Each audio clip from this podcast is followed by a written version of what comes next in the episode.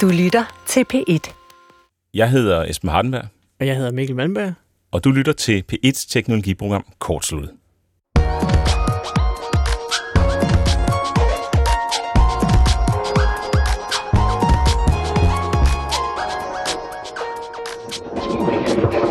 It's alive. It's alive. It's alive. It's alive. The name of God. Now I know what it feels like to be God. Ja, sådan lyder det, øh, når klassiske Dr. Frankenstein føler den komplette magt over det, han har skabt i den her film fra 1931. En klassiker.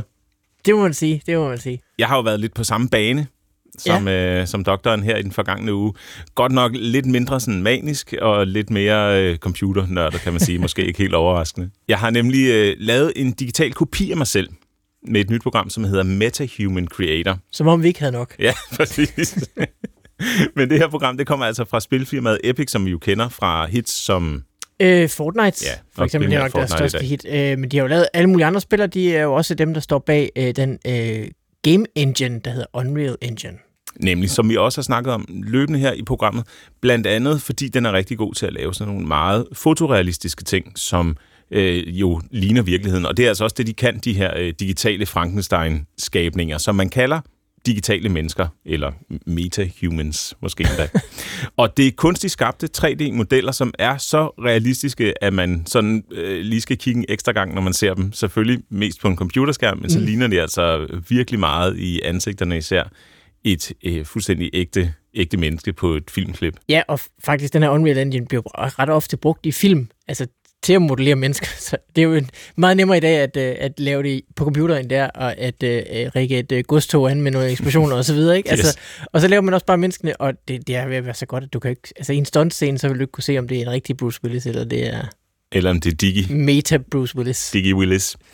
det er altså de her digitale mennesker, der er omdrejningspunktet i programmet i dag. Og det nye, det er, at vi alle sammen, dig og mig, og ligesom jeg har gjort i ugens løb, kan få adgang til at lave dem. Så jeg har selvfølgelig været inde der og prøve at lave min egen digitale tvilling.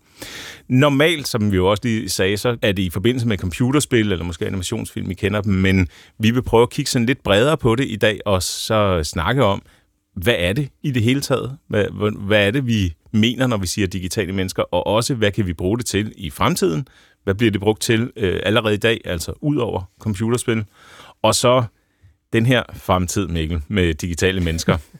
Den her fremtid. Det er jo noget, vi har været lovet et stykke tid efterhånden, faktisk. Ikke? Mm, Og jo. det her med, jamen, nu, ser, nu ser det realistisk ud, og nu ser det realistisk ud. Vi skal lige prøve at øh, snakke lidt om os. Hvornår kommer den her fremtid så? Hvornår holder den op med at være noget, vi næsten kan mærke, men så alligevel ikke helt? Kan vi nu at slippe for den? Så øh, i første del af temaet, der tager vi altså fat i de helt brede penselstrøg og skal snakke om perspektiverne og fremtiden. Og så i anden del af temaet, der prøver vi det selv og øh, skal snakke om nogle sådan konkrete anvendelsesmuligheder også allerede i dag. Og så, ja, selvfølgelig det her projekt. Vi skal jo øh, prøve at finde ud af, hvor tæt jeg kom på at kopiere mig selv. Om det var øh, en, en, hvad hedder sådan en Boris Karloff Hardenberg, eller om det mest, mest af alt bare var en Boris Karloff. Du lytter til BX Teknologi Program Kortsluttet. Programmet, hvor vi ikke hacker din e-mail eller Facebook-konto, men hacker selve teknologien, så den gør, hvad vi vil have den til. Med programmør Michael Malmberg og gør det selv mand Esben Hardenberg.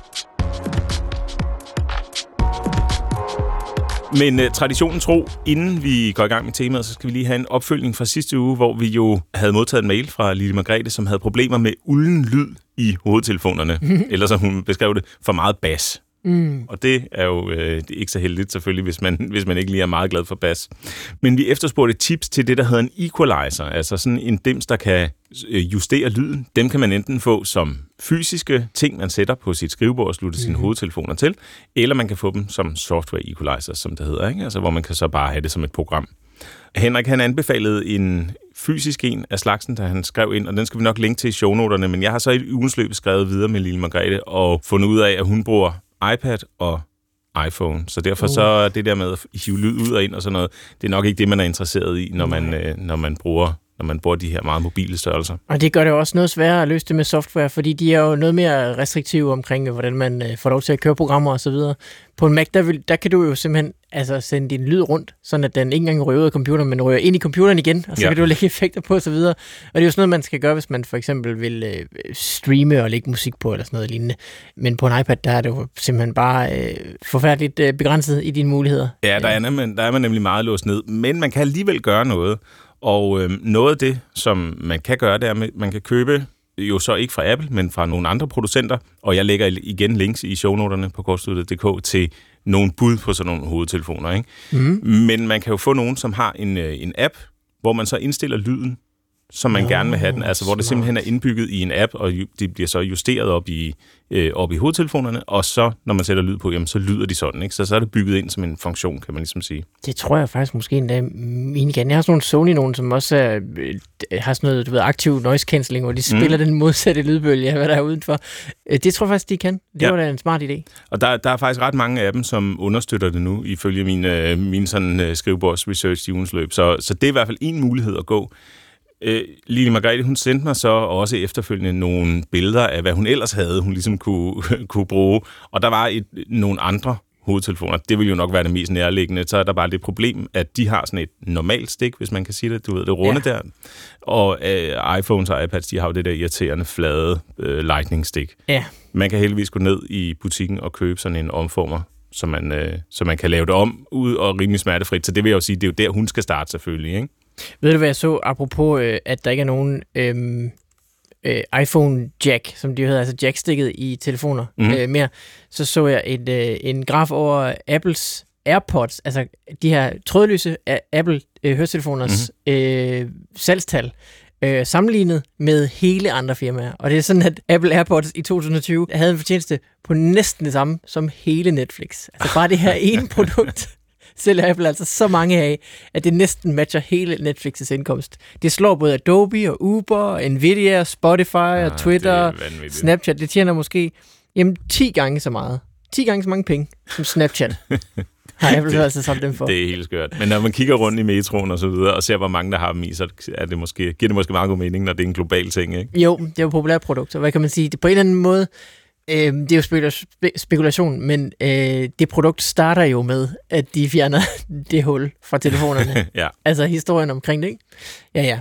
Apple, de ved det jo allerede, da de fjerner hullet, at nu kommer de her snart, og folk skal nok købe dem. Og det kom så også til at holde stik, Ja, også, i, ja. også i den grad. Men altså, man skal jo også huske at prøve at købe noget andet, og så især, hvis man har problemer med de der hvide nogen der, som, som Lille Margrethe så har. Så det umiddelbare bud herfra, det vil være, prøv dem, du har først, med sådan en lille converter, der laver det flade om til et normalt rundt stik, og derefter så prøv at se, om, øh, om det måske kunne være, at man kunne bestille nogen, så man kunne returnere på, på nettet, og sådan nogle trådløse nogen, ikke? Man kunne med en indbygget equalizer i, i appen. Men altså hele, hele det her område med, med musik og lyd i vores digitale demser, det er noget, som er sådan lidt uudforsket, så det kunne altså være spændende at prøve at tage det op på et tidspunkt og snakke om, hvad er, hvad er god lyd, eller sådan, ikke? På, Jo. i, i vores digitale dimser, fordi vi, der er jo så mange ting, der spiller ind. Øh, den fysiske hardware, der sidder i vores computer og telefoner, og streamingtjenesten, vi bruger, og den trådløse forbindelse mellem hovedtelefonerne og telefonen osv. osv., osv. Så det, det, er, det er altså meget interessant, hvad der er sket med lyd siden dengang, at øh, det kom ud af et stereoanlæg hjemme i stuen. Ikke? Jo, jo, også fordi selve det med at spille lyden, det er jo, det er jo stort set det samme. Altså, så er det ikke så meget en papplade, der står og vibrerer, men noget med nogle magneter og sådan noget nu, men, men, men i bund og grund, så er det jo det samme. Det er noget, der skal vibrere, og så laver det den lyd, og så er det, den- altså, den har været god længe. Så det er jo på en eller anden måde alt det, vi bygger op omkring, der er det, der så skal sælge nu om dagen. Mm. Altså, mine høretelefoner har også noget, hvor jeg skal, i stedet for at der er en knap på dem, så skal jeg så nusse dem op og ned, og dip dip på den og sådan noget, for, for de skal pause, og det er jo super, øh, altså det er jo ikke særlig praktisk i, i virkeligheden. Øh, så har de sådan noget, hvor hvis jeg begynder at snakke, jamen, så kan de slå over på en anden indstilling, sådan at de automatisk opfatter det, og så, så øh, suger de lyden ind udefra, fordi de har sådan noget aktiv noise, noise cancelling, så de jo både kan, altså, øh, øh, i, altså i sidste ende, så synes jeg næsten ikke, det er smartere end dem, jeg har, der bare er forrygende dumme, der bare kan spille musik eller lyd igennem et kabel, ikke? Der er helt klart også Altså, en frihed ved at, at stikke stikket i, han har sagt, og så Ja. trykke play. Ja, ja. Og så handlede programmet jo sidste uge om øh, strømforbrug, strømsluger i vores øh, hverdag, både hjemme i huset, men også i de store datacentre osv. Det promptede Kasper til at skrive ind i forhold til en påstand om, at sådan nogle gamingcomputere, de kan bruge op mod 1000 watt. Det mente han var lige i overkanten, og det var jo så også en lidt ældre øh, undersøgelse, vi, vi gik ud fra. Og det han har gjort, det er så, at han har simpelthen testet det setup, han har derhjemme. Og hvis jeg lige prøver at sige, Mikkel, hvad der er i det. Mm. To 32-tommer skærme, Ja. med en, Allerede opløsning, der. med en opløsning på, på 14, 1440p, som det hedder. Ja. Øh, så er der en switch og en router, og så er der en, et grafikkort, der hedder 6900 XT, 6900 XT, mm. ja. Mm. og en, øh, en processor, der hedder 5800X. Jamen, det er jo noget øh, ret nyt øh, gear, han har der. Det er nemlig noget super nyt og super, super lækkert gear. Ja. Han kom frem til, at den trak 530-600 watt under fuld load. Ja, okay.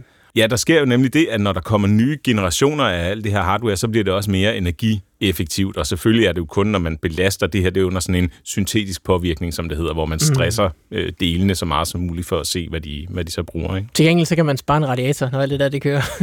Ja, der- det er så dejligt varmt. Altså, øh, tu- 1000 watt er jo så selvfølgelig i den høje ende, men det er jo ikke fordi 600 watt er ingenting, Nej, nej, nej. skal, vi, skal vi lige sige. Men, men, øh, men det er klart, at, at der sker jo noget der, ikke? Og det er bare fedt med lytter, der sådan går metodisk til den og Ja. undersøger deres setup og sige. siger, ah, okay, men øh, det var der ikke helt. Så øh, tusind tak for, øh, for mailen, Kasper. Jeg håber, jeg øh, en dag kan få en øh, gamer-computer, der er bare halvt så god som din. Det kan være, det var, det var derfor, det var et skjult motiv, som var at sige, hvad det er, man har i sin gamingcomputer. Det vil også være helt på sin plads, når man har sådan en. det er bare for os, der har en...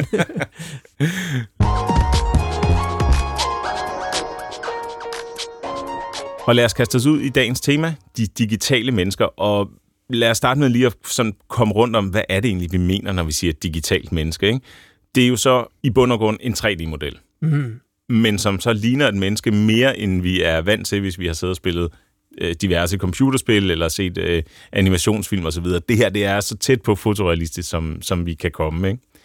Det, der tit er det springende punkt, det er jo, at de eksisterer kun på, på skærmen. Ikke? Så de kan- træder jo ikke ud i den virkelige verden, endnu i hvert fald til os. De findes inde i computeren, og hvis vi vil møde dem der, jamen, så bliver vi nødt til at rejse ind i computeren med virtual reality for eksempel, eller med vores forestillingsevne, når vi sidder og, når vi sidder og spiller computerspil, for at få adgang til dem. Ikke? Og det er en udvikling, der har været undervejs længe, ligesom at forfine øh, de her digitale mennesker og gøre dem så, så troværdige som muligt, både i forhold til, hvordan ser de ud på et, et øh, stillbillede, hvis man tager et, et øh, skærmbillede af, af dem, og også hvordan ser de ud, når de bevæger sig, og hvordan ser deres øjne ud, hvordan ser deres mund og læber osv. ud, når de, når de agerer, og hvor tæt kan vi komme på, hvor tæt kan vi komme på menneskerne. Og der er det nye så, at Epic, som vi sagde i indledningen, har lavet den her Meta Human Creator, som er et, øh, et værktøj, der er nemt at gå til, i, nemt i forhold til, øh, hvordan det var tidligere, hvor man skulle bruge en hel masse øh, store computere ikke? og øh, øh, grafikkort og en hel masse viden for at få det her til at ligne noget. Så her der foregår det simpelthen på den måde, at man øh, skriver sig op gratis, ligesom man opretter en ny mailkonto eller sådan noget, og så får man adgang og kan vælge fra nogle forskabte billeder eller Mhm. forskabte mennesker, og dem kan man så øh, manipulere på alle mulige forskellige måder. Er det lidt eller sin, sådan en, øh, en uh, character builder, man øh, får i starten af, en, øh, af et uh, rollespil Ja. computeren? Ja. Rigtig, rigtig, rigtig meget. Ikke? Bortset bare man kan ikke vælge elver her. Der- det kan være, der kommer en, en uh, Elven edition på et Det man tidspunkt. sig der. Meta Elven Creator. jeg ved aldrig. Men, men det nye, det er så i hvert fald her, at vi kan alle sammen, og det vil jeg opfordre selvfølgelig alle til at gå ind og lege med, fordi det er vildt skægt at sidde og manipulere på alle mulige måder de her ansigter, så, så man kan se, hvad det egentlig er, der gør, at vi ser ud, som, som, vi- som vi gør, som, Ja. ja. som alle rigtige mennesker, ikke? og også hvor nemt det er for os til at se anderledes ud.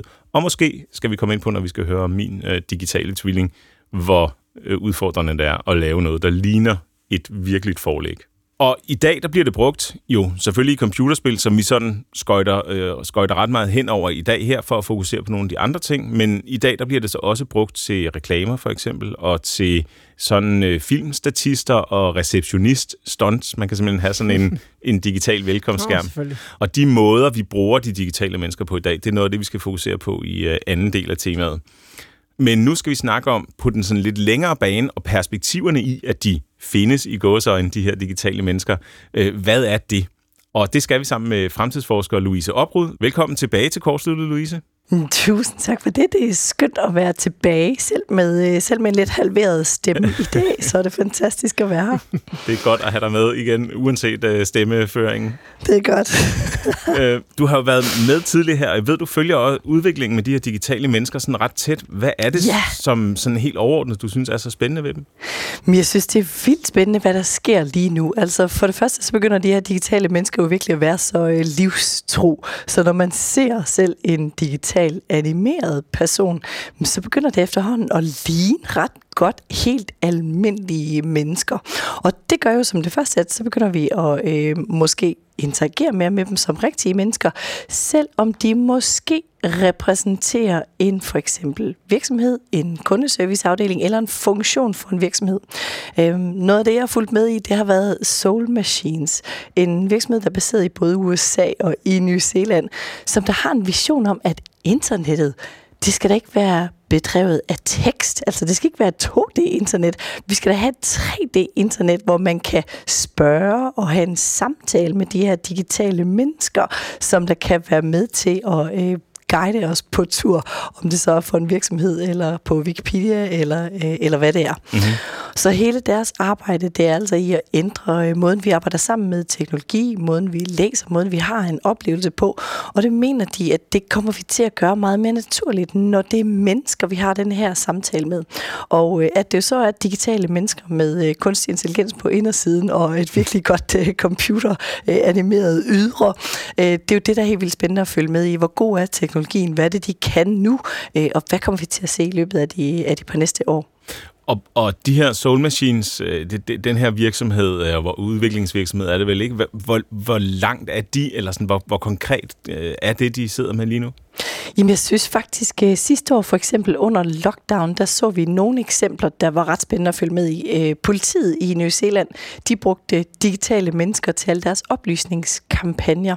Så alt, hvad man skulle vide i forhold til restriktioner og nye måder at gøre tingene på, øh, det var der digitale mennesker fra Soul Machines, der sad og havde den samtale med menneskerne i et land, der jo i hvert fald på størrelsesbasis minder rimelig meget om Danmark. Øhm, vi har også set nogle ret kreative bud, de har lavet. De har blandt andet lavet en digital udgave af kunstneren, øh, musikeren Will I Am. Og øh, det har de faktisk lavet sådan et, øh, et lille portræt omkring, hvordan han bliver scannet, hvordan de laver en tro kopi af ham, og hvor han jo så selv sidder og siger, ah, det ligner mig faktisk så meget, at jeg har egentlig ikke lyst til, at min stemme, den skal være helt den samme som min rigtige stemme, fordi min mor og andre, de skal ikke kunne tage fejl af, øh, om det rent faktisk er mig, øh, eller om det er min, øh, min digitale udgave. Så jeg synes, de er, de er relativt langt, selvom når man øh, ser på og interagerer med en af de her øh, Soul Machines avatar, så ved man øh, godt, at det er et digitalt menneske, man taler med. Men vi ved selvfølgelig også, hvordan det går med teknologien, når vi ser nogle af de her nyere eksempler på andre øh, virtuelle og digitale mennesker, som der virkelig begynder at ligne, altså hvor man nærmest ikke kan se forskel på et, øh, på et billede af en almindelig person, mm. og på, øh, på den her øh, digitale person. Så jeg tror, når selve samtalen, den kommer med, når ikke man umiddelbart lægger mærke til, at øh, den, øh, du ved, svarer på, på en måde, hvor man godt kan fornemme, at det er en computer eller en, eller en øh, ret avanceret chatbot, man har en samtale med, øh, så begynder vi virkelig at komme et sted hen, hvor vi kan forestille os at bruge det mange flere steder, end, end vi gør lige nu.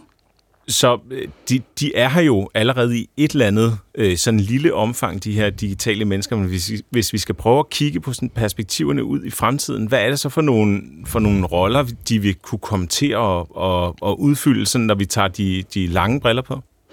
Jamen, helt konkret, så vil det være nogle forskellige øh, service- og vidensroller, de vil kunne indtage. Øh, man vil have digitale agenter, der er ejendomsmalere, der ved alt om øh, et hus, en lejlighed, et bygningskompleks, et område.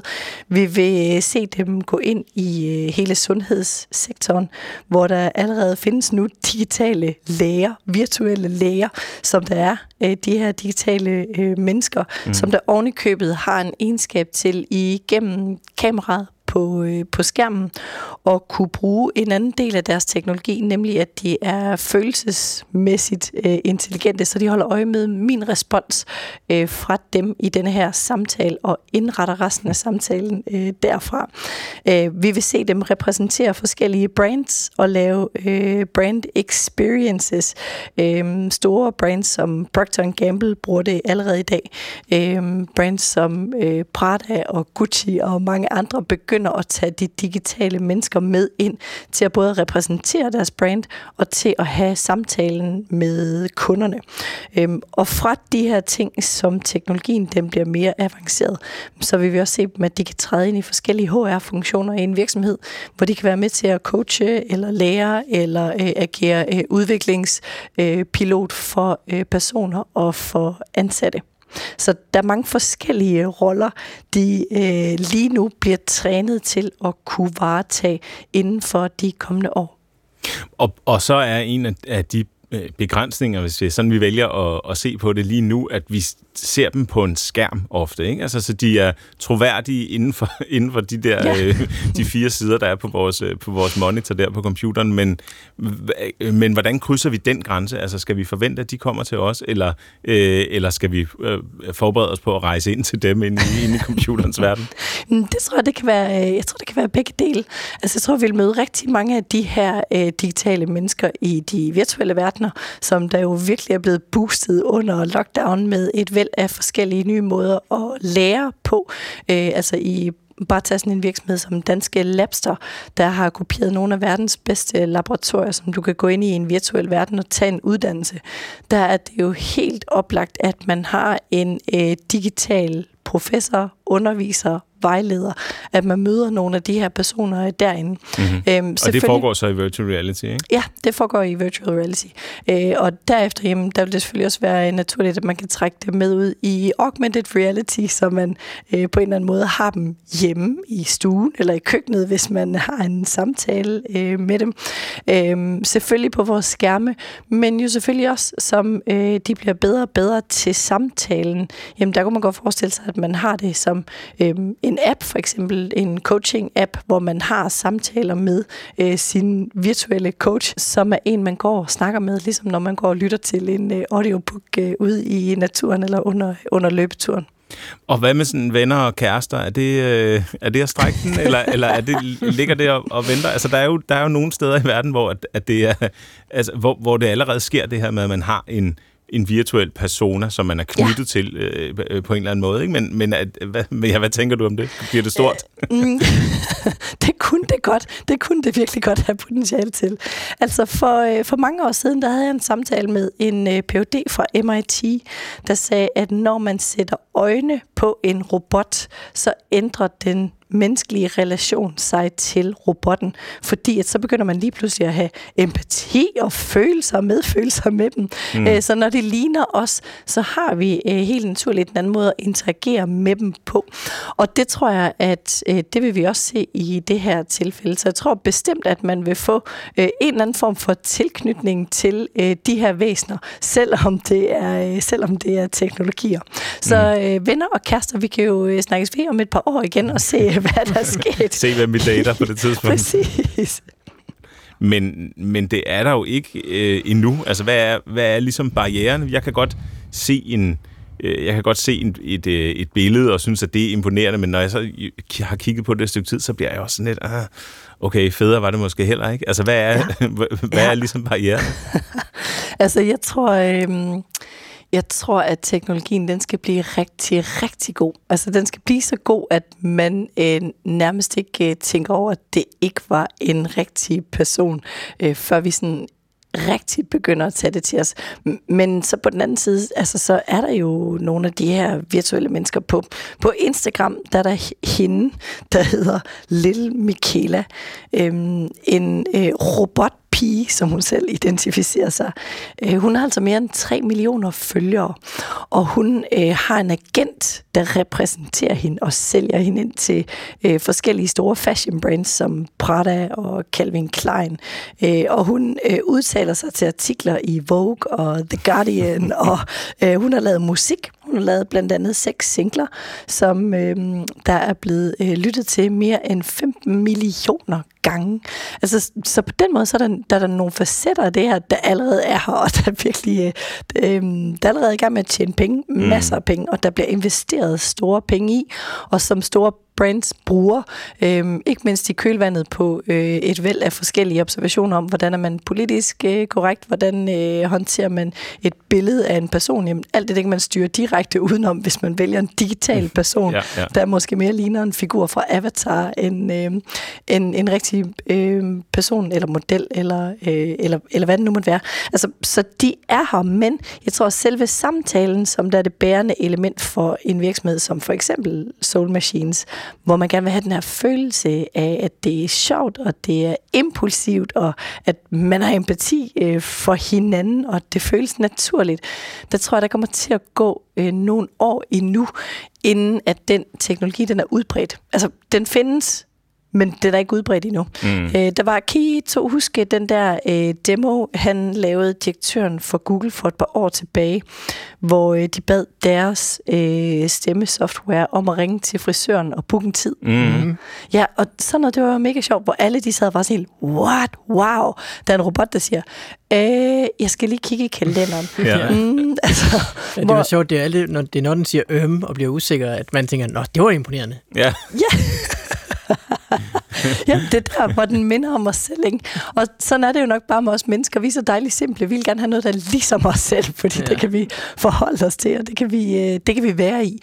Og der er et godt stykke vej inden teknologien, den er ligesom os selv. Og jeg tror, at de der sidste procent, hvor man ikke bliver øh, irriteret over det. Øh, altså tænk bare på, hvordan man bruger øh, stemmekontrol til Google og Siri og så videre. At der taler man også om, at det er de sidste procent, der er afgørende for brugen. Og det tror jeg også, det kommer til at være med, øh, med de her. Altså, den skal virkelig øh, sidde øh, i skabet, så man har en god oplevelse, så man går tilbage igen, og man hellere vil tale med den virtuelle agent til for eksempel, når man skal ud og købe en lejlighed i et stort nybygget kompleks, fordi denne her virtuelle agent, den ved alt. Mm. I alle detaljer, du kan forestille dig, at du kan spørge den om, for den har læst det hele. Hvilket der vil være umuligt at forvente af en menneskelig ejendomsmæler, som der vil kunne nogle andre ting. Så jeg tror, det er også det der med at finde ud af, øh, hvad er det, vi gerne vil bruge de her virtuelle mennesker til? Hvor er det, at de har øh, en så omfangsrig og kompleks viden, at de vil kunne gøre jobbet bedre eller meget hurtigere end en person for eksempel i, øh, i kundeservice. Øhm, det er der, noget, der også kom frem med de her, den der Google-historie, som du selv nævnte, hvor de viste deres nye øh, lydagent frem. Det var et ret hurtigt, så var der jo sådan en respons med, at jamen, vi er jo nødt til at, at øh, lave en lov om, at hvis man taler med en robot, så skal man altså vide det.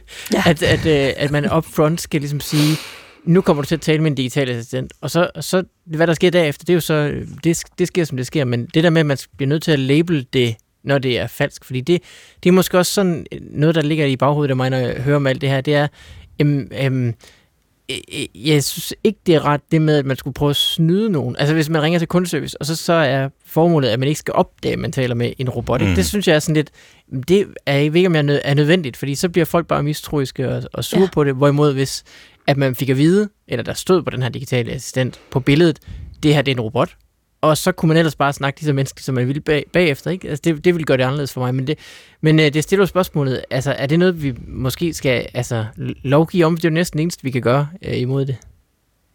Jamen, det tror jeg. Ja, altså, jeg tror, den der tydelighed i, at man ved, øh, hvad man taler med, øh, hvornår, at det kommer til at være øh, helt vildt vigtigt øh, for os. Øh, og så vi kan forholde os til, øh, hvornår det er en rigtig person, og at vi kan forholde os til, øh, hvornår det er en, øh, en kunstig hjælper øh, af den ene eller den anden art. Altså helt sikkert. Og det tror jeg også, vi har brug for som samfund, så vi øh, ved og forstår, øh, hvornår det er det ene, og hvornår det er det andet. Det der syntetisk menneske. Ja. Mm. Nu er vi jo, altså, øh, nu snakker vi om dem i dag, og de findes i, i nogen udstrækning, og de udfylder nogle roller, og vi kan se øh, mange potentialer, i hvert fald også, øh, også her i studierne, ikke? Men det er jo ikke sket endnu. Altså, vi har snakket om dem også et stykke tid. Altså, de, de, nu er det så den nye udvikling her, at vi kan, har nemmere adgang til dem, men altså, hvornår, hvornår kommer det? Hvornår kommer det? Hvornår er den her fremtid, Louise?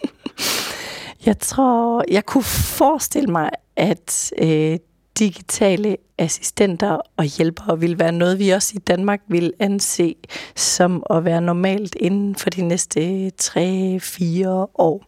Okay. Øhm, fordi de her cases, de er her allerede, så det betyder, at teknologien den virker, det bliver brugt både i offentligt og i privat regi.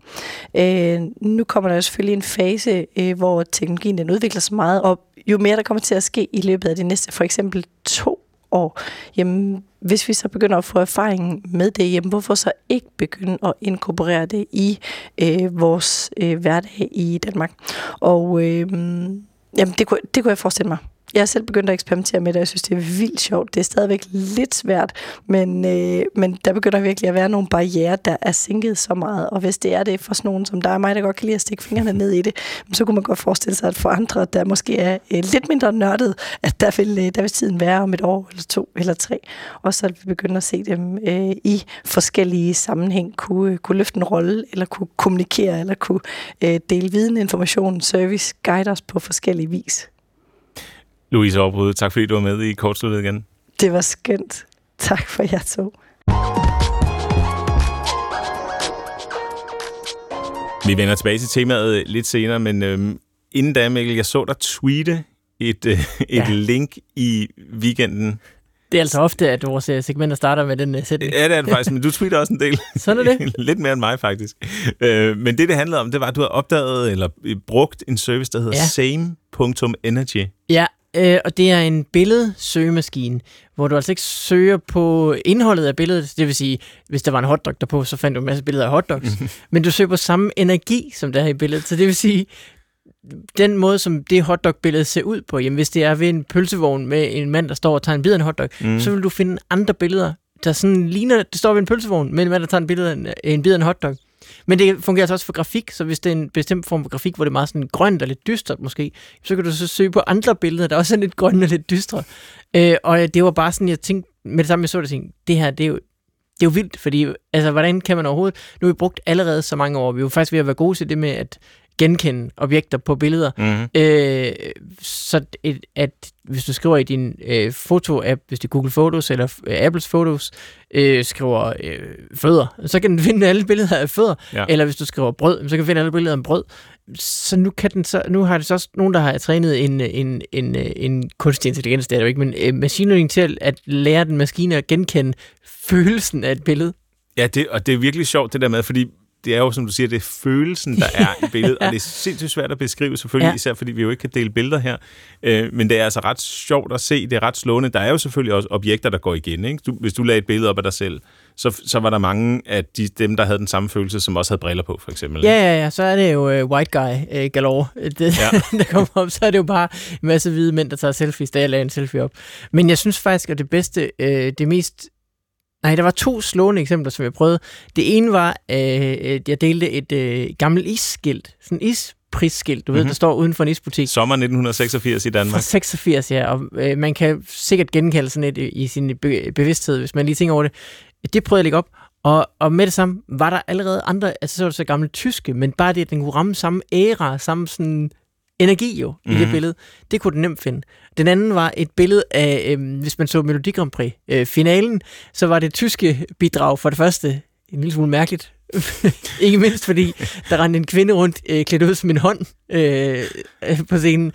Og så havde jeg et, lige tilfældigvis et billede på mit skrivebord af hende her hånden, øh, som stod og lignede en, øh, en, en stor lang mand, som jeg lagde op. Og Flux kunne den finde alle mulige billeder af sådan dysmorfiske øh, mennesker i... Øh, altså, det var... Den ramte bare energien, hvilket er, sygt svært at, at, besvær, at beskrive, og mm. Mm. også sådan lidt forstå, hvordan den kan det.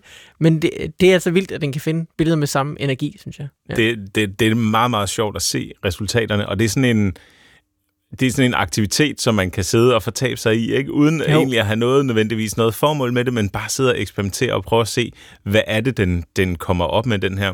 Øh, Jeg var inde og kigge, og øh, den person, der står bag, er en, der hedder Jacob Jackson, som har arbejdet hos det, der, hos det firma, der hedder OpenAI. Hmm.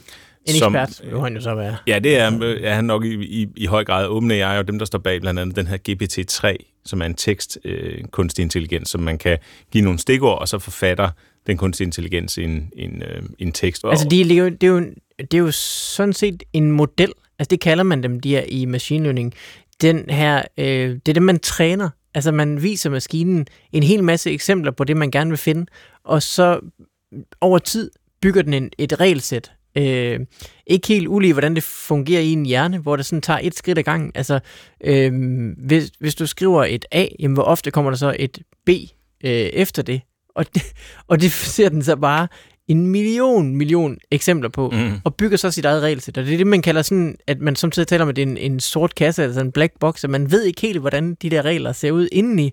Man ved bare, at når man putter noget ind, så kommer der noget ud på den anden side, og det, og, og det er så... Og nogle gange er det nyttigt. Er, har man jo så fået trænet den sådan, at det er, er, er lever op til forventningerne.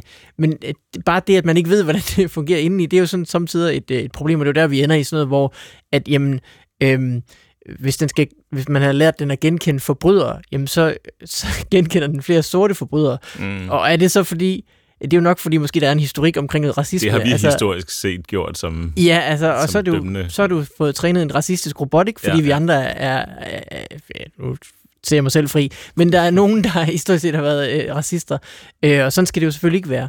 Øhm, så det er jo ikke sådan helt... Øh... Det er selvfølgelig ikke uden etiske komplikationer, men lige, præcis. men lige det her, i, i det her tilfælde, der kan man jo sige, det er jo os selv, der styrer det, det er jo ikke noget, øh, vi nødvendigvis i hvert fald kan se problematikkerne med endnu, vel? Nej, og, og, og det er et sjovt perspektiv, at man øh, jo selvfølgelig er den første øh, use case, det er jo at finde øh, billeder i gråsbur, hvis det er det, man er efter, ikke? og mm. så kan man lære den at gøre det. Men det her med, at den skal finde samme energi, det synes jeg var et sjovt take på øh, at bruge teknologien til det. Øh, og, og en anden ting, der er sjovt, det er, at man kan prøve at putte et billede ind, eller klikke på en af de billeder, der er derinde, øh, og så får man en masse billeder med samme energi. Men hvis man så klikker ind på de, en af de billeder, den finder, som jo har den samme energi som det forrige, så vil du finde noget med lidt samme energi, men også alligevel lidt hen af det billede, du så klikker ind på. Altså, mm. så får du ligesom en, en vej ud, hvor du kan se, jamen det kan jeg egentlig godt se, hvordan det ikke er nødvendigvis samme energi som det forrige billede, men det er så, altså, det er en sjov øh, skovtur, man kan tage på derinde. Det er det virkelig. Noget, jeg har tænkt på, det er, hvad vil du bruge den til? øh, jeg tror ikke, jeg vil bruge den til andet end at finde sjove billeder. Nej. Nej. Men det, fordi det, Men, er, det er sådan en ting, hvor man siger, det er helt vildt imponerende, det kan lade sig gøre teknisk, og det er helt vildt sjovt at sidde og eksperimentere med. Mm. Jeg synes også bare, det er svært at finde ud af, hvad er så hvad er formålet, ikke? Altså, hvad, hvad, er, det, jeg, hvad er det, jeg kan med, med, den her, øh, med den her størrelse? Altså, hvis du nu skulle have lavet et nyt badeværelse, Esben, for eksempel, og du ja. fandt et billede i Bo Bedre af en håndvask, og du tænkte, det er den der, men det er bare ikke lige den der håndvask. Mm. Så kunne du smide det billede op, så vil du få nogen, der var stort set samme håndvask, eller i hvert fald samme øh, æstetik og samme badeværelsesstil, øh, kan man sige. Og så kunne det være, at det var en af dem, der var tættere på, eller længere fra, eller i hvert fald, at du kunne sådan kategorisere din, øh, øh indsnævre din søgning lidt. Ja. Øh, og ligeledes kunne du gøre det med øh, alle mulige andre ting, hvor du ville finde noget lignende. Altså, øh, grafik, hvis du skal lave sådan et moodboard, som det hedder. Mm. Øh, typisk, hvis man skal lave, du ved, det nye øh, øh, brevpapir for Mærsk. Ja. Ikke? Så vil du så lave en opgave, jeg jo nogle gange får øh, kastet ind på min skrive. Og de skifter hele tiden. Ja, det det. Nej, men hvis man sådan er designer og skal designe øh, sådan en visuel identitet, så vil man typisk lave sådan noget, der hedder en moodboard, som mm. er sådan et, en slags planche eller scrapbog med billeder, der sådan emmer af den energi, som vi gerne vil have ind i det her brand. Øh, og det vil det jo, altså det er det jo et, øh, et, et øh, fuldstændig vanvittigt værktøj til. Ja. At øh, man øh, før i tiden skulle jo kende og lede internettet tyndt for at finde de her billeder, eller vide lige præcis, hvor man skulle kigge hen, så kan du bare smide det billede, som ligner det lidt ind i, og så kan du bare nemt samle en samling af 20 billeder, hvor andre folk vil tænke, hvordan kendte du lige 20 billeder, der havde den her energi. Og vupsi, så er man grafisk designer. Det var så, fordi du, var, øh, du, du lå ind med de rigtige links. Men det er også det, jeg ligesom er kommet frem til, at som sådan en inspirationsportal, eller hvad vi skal kalde det, ja. der, der er det, det, er der, det er der, den kan spille en rolle. Og jeg har faktisk en idé om, vi, vi arbejder jo stadig på et program, som handler om uproduktivitet, altså en arbejdstitel, ikke? men ofte så snakker vi om måder, som teknologi kan gøres mere produktiv og mere målrettet og mere alt muligt øh, effektiviseringsmæssigt på. Ikke? Men øh, det, den her kunne være, måske være et meget godt bud på noget, som ikke handler om det, men som handler mere om at ja, blive inspireret eller opdage nye ting, mm. eller hvad man skal sige. Så, så der, kunne den måske være, være, en, øh, være en meget ja. god spiller. Vi lægger selvfølgelig links til, øh, til den her uh, Same Energy søgemaskine i shownoterne på kortsluttet.dk, og hvis du har bud på lignende øh, hvad skal man sige, uproduktive ting, ueffektive ting, men inspirerende måske, så er mailen altid åben på kortsluttet og hashtagget kortsluttet på Twitter.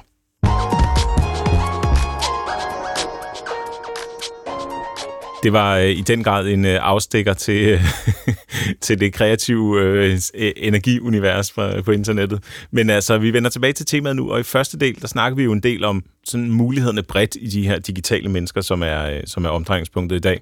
Og også om, hvornår vi må få dem at se i brug sådan øh, for alvor. Nu skal det så handle om nogle helt konkrete ting, vi bruger dem til allerede, øh, og selvfølgelig også lidt om min digitale tvilling, og måske om, hvad det rejser af spørgsmål, det her med, øh, når vi begynder at kopiere og putte os selv ind i, ind i computeren på en ret overbevisende måde. Og øh, det skal vi gøre sammen med Terkel Sand Terkelsen, grundlægger af CopenX. Velkommen tilbage til Kortsluttet, Terkel. Tak skal du have. CopenX har jeg skrevet arbejder med, hvordan vi kan bruge øh, virtual reality og augmented reality i vores dagligdag og sådan til forretningsudvikling. Er det nogenlunde øh, dækkende? Det er korrekt. Vi afsøger nogle af de muligheder, der er med teknologierne. Øh, både hvordan vi kan anvende dem på nuværende tidspunkt, og hvad vi kan fremadrettet, og hvad vi dermed også skal være opmærksom på og måske tale om, øh, så vi ikke ender det forkerte sted med teknologien. Vi skal jo fokusere på nogle konkrete use cases, som det hedder, på de her digitale mennesker. Er der et eksempel, som du synes er særligt godt i forhold til, hvordan bruger vi dem alle allerede i dag? Altså, jeg synes, der er mange eksempler på, hvordan vi bruger de digitale mennesker, men, men, men nogle af de øh, tilfælde, som vi har kigget nærmere på, var, at vi havde blandt andet øh, til vores sidste konference, havde vi en, øh, en tidligere modefotograf, der hedder James Cameron Wilson, som har skabt et øh, modelbyrå for øh, digitale humans, og var blandt andet startet ud med hans fascination af Barbie-dukken, og deraf havde han skabt en digital model, som hedder Shudo. Og Shudo er i dag har øh, flere hundredtusind følgere på øh, Instagram og har været brugt af store brands øh, til øh, markedsføring i stedet for en, en virkelig fysisk øh, model. Det er jo sjovt, fordi det er jo ikke, altså, prøv at lave en smuk kvinde. Altså, det er jo, det er jo så subjektivt. Ikke? Altså, det kan man jo ikke, hvad skal man overhovedet gå efter? Og, og sådan er det også med modeller, som sidder, de har det der et eller andet ekstra, eller et eller andet, mm. der sådan er lidt, øh, hvor man ikke rigtig kan definere det. Så vil det jo også være med en 3D-model, kan man sige. Det er vel helt klart. Det er virkelig subjektivt. Og, og man kan sige, at det, de har gjort, det er, at der er noget af det, når det bliver rigtig menneskelignende eller fotorealistisk, øh, så er der jo selvfølgelig så er der jo selvfølgelig nogle udfordringer, som han taler jo blandt andet om, at det er jo også væsentligt, at, at de digitale modeller ældes som, øh, som, som, de, som, som vi fysiske mennesker. Derfor er det også væsentligt, at øh, man har rynker og strækmærker, hvad der ellers vil følge med. Så det handler ikke om at skabe sådan en, en helt perfekt digital øh, entitet. Det handler mere om at skabe en, som er troværdig, eller hvad? Ja, i deres tilfælde har det været at skabe en, der, en, der var troværdig, og de har også skabt nogle, nogle karakterer, som langt fra er troværdige, kan man sige, som ligner sådan en nærmest en alien-model. øh, men, men, men, men det har været det, og det har været ud for et ønske om at kunne, øh, hvad skal man sige, øh, gøre det nemmere at, at, at, at give de her karakterer øh, liv og, og, og menneskelige øh, egenskaber. Så det har været også, at man øh, her under en pandemi blandt andet har kunne lave øh, store øh, modekampagner, hvor, øh, uden at skulle flyve en model til Australien, eller på den måde, hvor man, ligesom, hvor man har kunne anvende øh, de digitale modeller i stedet for, for de fysiske. Og, og det er jo så et eksempel på, hvordan de er blevet, hvordan de er blevet brugt til at lave noget, som, som havde sin plads sådan i den virkelige verden, i modeverdenen. Ikke? Hvad er det, sådan, det mest imponerende, du har set? Altså, øh, sådan teknisk måske, eller ja, hvad er det sådan mest, øh, hvornår, hvornår er du blevet blæst mest bagover? Jamen, jeg synes jo, det er der, hvor, hvor anvendelsen af digitale mennesker giver, giver mening. Altså eksempelvis i træning, eller i, i forhold til at skabe realistiske scenarier, hvor, hvor, hvor det giver mening, at vi har, at indlevelsen bliver større, og vi dermed har en forestilling om, at, at, at det er en virkelighedsnær øh, situation, vi er i. Eksempelvis er der en hollandsk virksomhed, som hedder Tailspin, som øh, laver, la, faciliterer den svære samtale, eller træner folk i en jobsamtale, så du kan forberede dig bedst muligt, inden du går til en jobsamtale, eller man går til en eksamen. Og der er man ved at være henne, det er ikke fotorealistisk niveau, men i og med, at du sidder over for en AI, powered øh, digital human, som interagerer, og du kan, du, du kan udspille scenarier, der er blevet trænet mere, øh, træne mere virkelighedsnært, end, end man ellers har kunnet. Og virkelighedsnært, det er jo virkelig et, et, øh, nøgleord i det her, og det er både der, hvor vi bliver meget imponeret, synes jeg i hvert fald, når jeg kan se, at hår, det her hår ser perfekt ud, eller huden. Jeg synes, mange af de ting, som er rigtig imponerende nu ved, øh, ved den her Meta-Human Creator, er, hvordan øh, Øh, hvordan rynker og sådan furer i huden, og sådan, hvordan det tager sig ud. Det er virkelig, virkelig sådan overbevisende. Omvendt så er der jo det her, vi, vi øh, kender som Uncanny Valley, som er den der øh, følelse af, at det er der alligevel ikke helt. Hvad, hvad, hvad, hvad ser du, øh, ja, hvornår ser du, vi overkommer den? Jamen, der, der er vi vel lidt ved at være. Altså, man kan sige, uh, Uncanny Valley-princippet er, er tilbage fra 70'erne. Hvor, hvor, det er jo tanken om det der med, at vi godt kan få nogle følelser for, for en robot, uh, som har menneskelignende uh, øh, egenskaber, men at når vi når et punkt, hvor det bliver mekanisk, så opstår der et ubehag. Men på den anden side af, at når det bliver så fotorealistisk, det bliver virkelighedsnær, så kan der jo godt opstå igen en sympati. Uh, og der synes jeg jo, at altså, uh, Lille Michaela er et meget godt eksempel på, at uh, vi vil være, være derhen af, fordi hun har så, så menneskelignende egenskaber, at der opstår der en sympati. Mm-hmm. Og Lille Michaela er... Lille Michaela er en uh, digital uh, influencer, der har uh, 3 millioner followers på Instagram, og som uh, på alle måder interagerer med den virkelige verden, som uh, vi vil gøre. Og ja, altså hvor at det ikke bare er øh, 3D-modellen, som vi synes er visuelt imponerende, men hvor der er alle mulige aktiviteter og interaktioner osv., som også ligesom bidrager til, at det bliver at det bliver noget, som, som vi kan forholde os til som mennesker, det du siger? Ja, præcis. Altså det, det er jo hendes adfærd, både hendes, den, visuelle, hendes, den visuelle kvalitet, men også den adfærd, hun har, som gør, at hun får menneskelige egenskaber. Og dermed kommer vi jo over på den anden side af Uncanny Valley. Det er smart med sådan en influencer, der kan tage til Dubai, uden at øh, vi får corona med hjem. Ja, præcis. Hvis, hvis du kunne tage det, den teknologi, der er til rådighed i dag, og lave et eller andet vanvittigt projekt, og du havde alverdens penge og de fedeste samarbejdspartnere, alt det der, man kan drømme om, når man ligger der og ja. skal falde i søvn, ikke? Hvad, hvad vil så være, hvad vil være området, eller hvad vil være et konkret projekt, men, men altså, hvad, hvad vil du tage fat i? Jeg synes jo, det er interessant at kigge ind i, i hele, hvad skal man sige, som vi også talte om tidligere, men træning og sådan hele psykiatrien. Jeg gad også godt sådan det der med at skabe sådan en, en, en imaginær ven. Den der imaginære mm. ven, man måske havde som barn, den virkelighedsnær, som gjorde, at øh, jeg følte mig inspireret, når jeg stod op om morgenen, fordi han talte, øh, eller han eller hun, eller den eller det, øh, talte til mig, og, og, og kunne, øh, jeg kunne have dialoger med i løbet af dagen. Man kan sige, at der er nogen, der allerede prøver på det, og de har allerede, som du siger, rigtig mange penge og meget teknologi, men der er nogen, der har lavet en version af den øh, amerikansk-indiske læge, der hedder øh, Deepak Chopra, øh, så man kan have sin, øh, den digitale version af Deepak Chopra, tror jeg, på sin øh, telefon, mm-hmm. som så kan være med til at sikre, at jeg som menneske optimerer min well-being øh, ved, at jeg dagligt taler med Deepak. Men altså der, hvor man når hen, hvor, at, hvor det, det, det, det, det, det skaber en mere indlevende oplevelse, øh, og kan være med til at træne mine menneskelige egenskaber, men som dog ikke skal erstatte det møde, jeg har i den fysiske verden, der, der, gad, jeg, der gad jeg godt afsætte. Jeg synes også, det er så et farligt sted øh, at bevæge sig hen. Øh, men, Hvorfor er det det? Jamen, ek- eksempelvis øh, det der med at have en imaginær ven, det gør jo også, at vi kan genskabe øh, enten historiske personer, eller personer, vi har haft en relation til, som desværre ikke er her i den fysiske verden længere. Der er et eksempel, øh, der var et forsøg i Japan, hvor der en, en mor havde muligheden for at møde sin afdøde datter, øh, sin 12-årige afdøde datter, øh, hvor at man havde genskabt datteren, en, en, en digital kopi af datteren, og moren havde så en samtale med hende. Og moren spørger blandt andet, om, om, om, om datteren savner hende. Og hun svarer jo helt hjertenskærende, det gør hun jo selvfølgelig hver dag. Og det gør jo noget ved den menneskelige psyke, at hvis vi, hvis vi nu kan leve i en verden, hvor vi har adgang til en digital kopi, som, som, som vi lidt blander sammen med, med den fysiske verden og, og, de, og den reelle menneskelige sur, så begynder vi at lege noget, som engang kun var forbeholdt vor herre. Mm.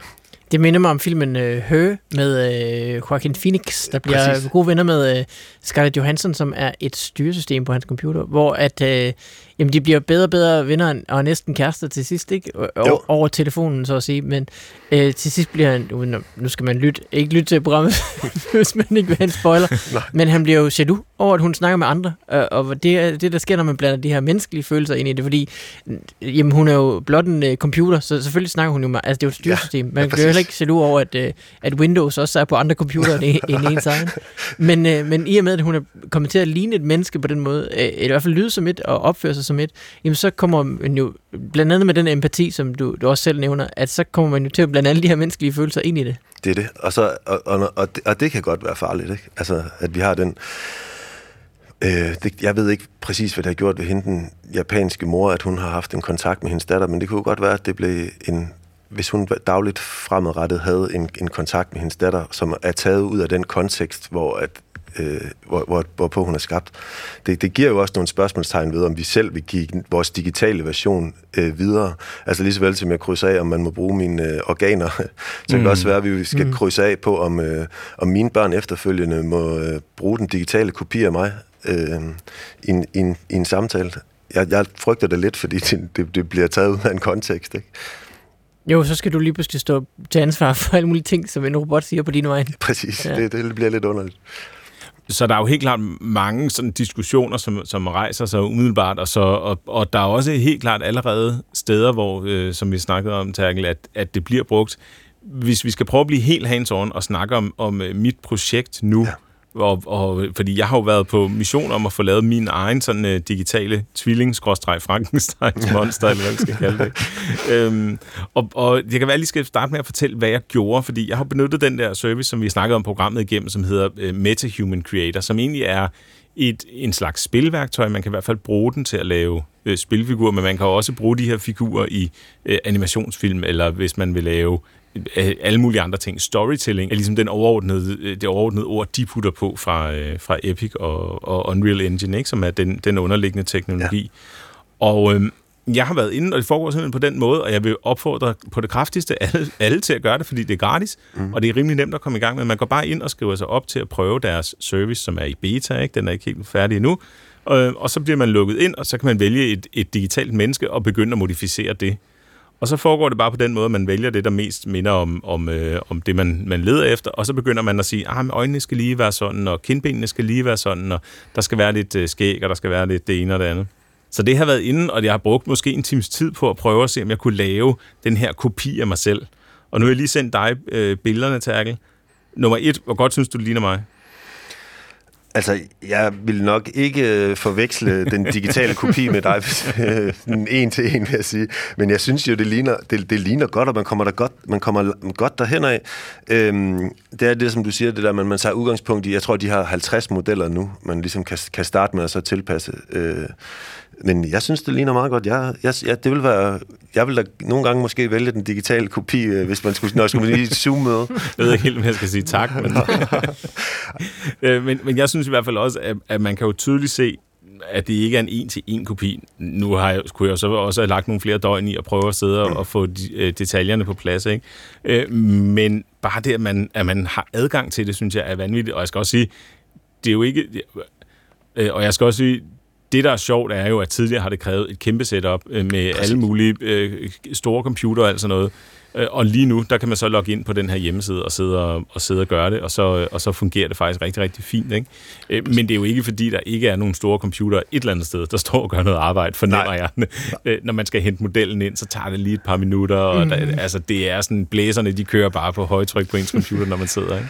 Men, men, men, der, men der, der er flere måder også at gøre det på. Man kan sige, jeg har i, vi arbejder rigtig meget med virtual reality, så vi har under her pandemien har vi holdt rigtig mange virtuelle møder. Og der er en af de services, som blandt andet hedder, som hedder Spatial, som, hvor man tager et billede med sin telefon, og så øh, laver den et, øh, et, et nærmest altså genskaber den mit ansigt øh, til den avatar, jeg så har, når jeg går ind i et møde. Og jeg vil sige, at nogle gange har jeg været utrolig glad for, at det var ikke så meget myndet dig før, men for mig selv, det der med, at det var min digitale avatar, der kunne deltage i et Zoom-møde frem for min, min fysiske virkelighed en mandag morgen.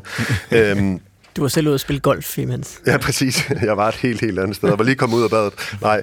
Øhm, Øh, men, men, men der er netop, der opstår netop det der, som vi, som vi taler om, eller hele uncanny ting, fordi jeg vil sige, der har jeg måske lidt mere tyrenakke, end jeg har i virkeligheden, og der er lidt nogle ting i min, mit ansigt, som, som, som, jeg, som jeg synes ikke ser så fotorealistisk ud. Mm. Og, og, og der vil jeg måske nogle gange foretrække, at, at det sådan var helt cartoonish, øh, mm. frem for den, den, den fotorealistiske.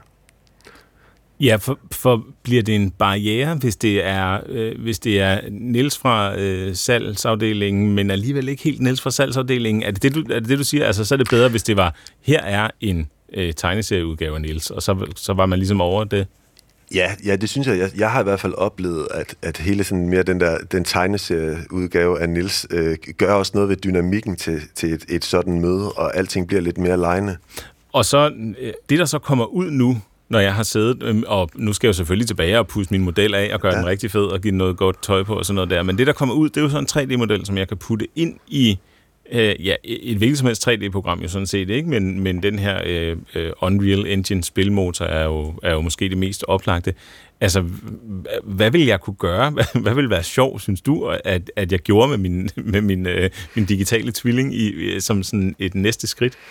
Jamen, det kunne jo være, at din digitale tvilling netop var til stede, når næste gang du havde et Zoom-møde, eller øh, du optrådte på sociale medier. Og man kan sige, jo mere realistisk så kan gøre din karakter ved, at du for eksempel, øh, nu, er du, nu har du lavet en digital øh, tvilling, øh, forholdsvis nemt, det er let tilgængeligt for dig. Den del har vi demokratiseret nu. Øh, den næste del, som også er ved at blive demokratiseret, det er hele motion capture-delen med, at hvis du kan, du, tidligere var det også dyrt at så genskabe de bevægelser, du havde i den fysiske verden, i den mm. digitale verden, men nu kan du reelt hoppe ned i en mocap suit fra det danske firma Rococo, og så kan dine bevægelser i den virkelige verden også overføres til den digitale. Og så kan du jo bare gå i gang med at være superhelt og andet i spil og videoer, du laver. Terkelsen Terkelsen, tak fordi du var med i Kortsluttet igen. Selv tak. Ja, og jeg må altså bare lige understrege igen, jeg synes, alle skal gå ind og prøve det her. Linket er selvfølgelig i shownoterne på kortsluttet.dk, men det er virkelig det sætter gang i en hel masse tanker at sidde, uanset om man så prøver at lave sig selv, eller en eller anden øh, mærkelig, mærkelig person, som man mm. bare prøver at få til at se helt skør ud. Ikke? Øh, jamen, det sætter gang i en hel masse tanker at sidde der og, og modellere og lægge mærke til, hvordan, hvordan ens ansigt egentlig er opbygget Ja. og sådan noget. Jamen det er rigtigt, når man lige pludselig skal, øh, lige pludselig skal, ta- skal tage stilling til sin øh, næseryg, om den skal være bred eller smal, så man, gud, det er da egentlig rigtigt, den har jo en, en, en bredde. altså det synes jeg tit, jeg, også, jeg har oplevet med de der RPG-spil, at, øh, at når man sådan kan modellere ansigtet på den måde, så opdager man, gud, jamen det er jo egentlig sjovt, hvordan at, når jeg sætter øjnene længere fra hinanden, jamen, så giver det en anden følelse af ansigtet og sådan noget, ja. Det er Det- sjovt. Hvad der skal ske med min øh, digitale tvilling, det øh, vil tiden vise. Jeg håber selvfølgelig at kunne, at kunne øh, pusse, pusse mere af på den, som du sagde, i næseryggen. Næ, næsen på min digitale tvilling, det er noget af det, der lige skal, skal arbejdes lidt mere på. Men det kan også være, det er nemmere bare at få lavet din rigtige næse øh, smallere eller bredere. Det er ja. faktisk øh, det er en meget god idé. Det ved jeg ikke. Synes du, den trænger til det? Jeg synes, det ser dejligt ud. Med de ord, Mikkel, tak fordi I alle sammen lyttede til Kortsluttet i den her uge. Vi vender tilbage med øh, mere Kortsluttet i næste uge. Og shownoterne, som altid, kortsluttet.dk. Skriv til os på kortsluttet dr.dk og på Twitter med hashtagget kortsluttet. Vi lyttes ved.